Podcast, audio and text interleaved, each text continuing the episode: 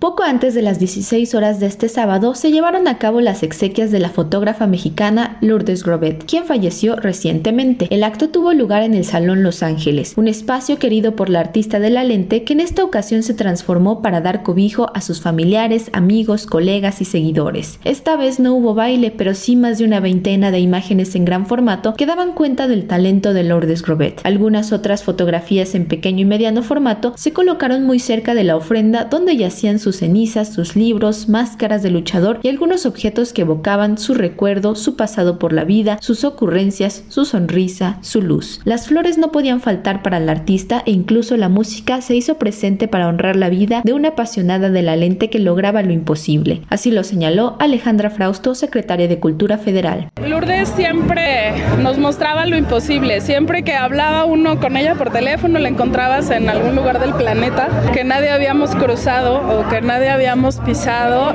No había un encuentro infértil o inerte con Lourdes, nunca. Siempre que la veías generaba algo, proponía algo, terminábamos haciendo algún proyecto de algún tipo. Era siempre generosa, pero sobre todo una artista capaz de lograr imposibles. Parecería muy solitaria, pero todos teníamos un recuerdo de vida muy pleno con ella.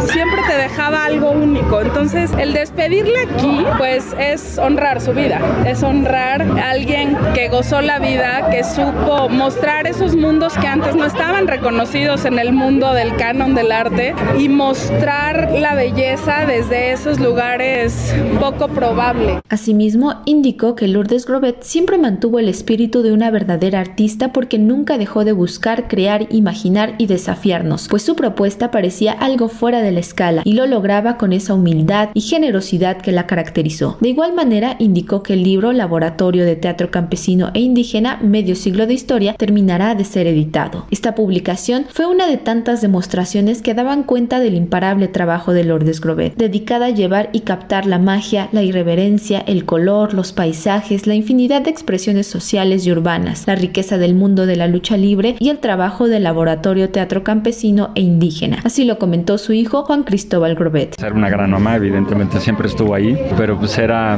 desde, que me acuerdo, agárrate los cables y vámonos a fotografiar luchadores o a, los museos en las madrugadas porque había que sacar catálogos fotográficos, musicalizarle cosas, a todo. Entonces, analizando a la historia, todas esas experiencias, pues este, cada una marcaba la vida. Era una mujer que cualquier ocurrencia este, la hacía, la cumplía.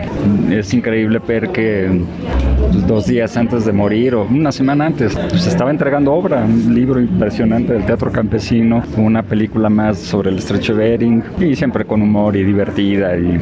Por su parte, Jimena Grobet, hija del artista, señaló que su madre era una mujer que siempre entregó su vida a sus trabajos. Bueno, pues yo creo que ya se sabe, ¿no? Una mujer como muy libre, muy trabajadora, muy reverente, que siempre pues entregó su vida a sus trabajos y a toda una labor social y pues sobre todo como muy congruente con toda su, su postura de la vida.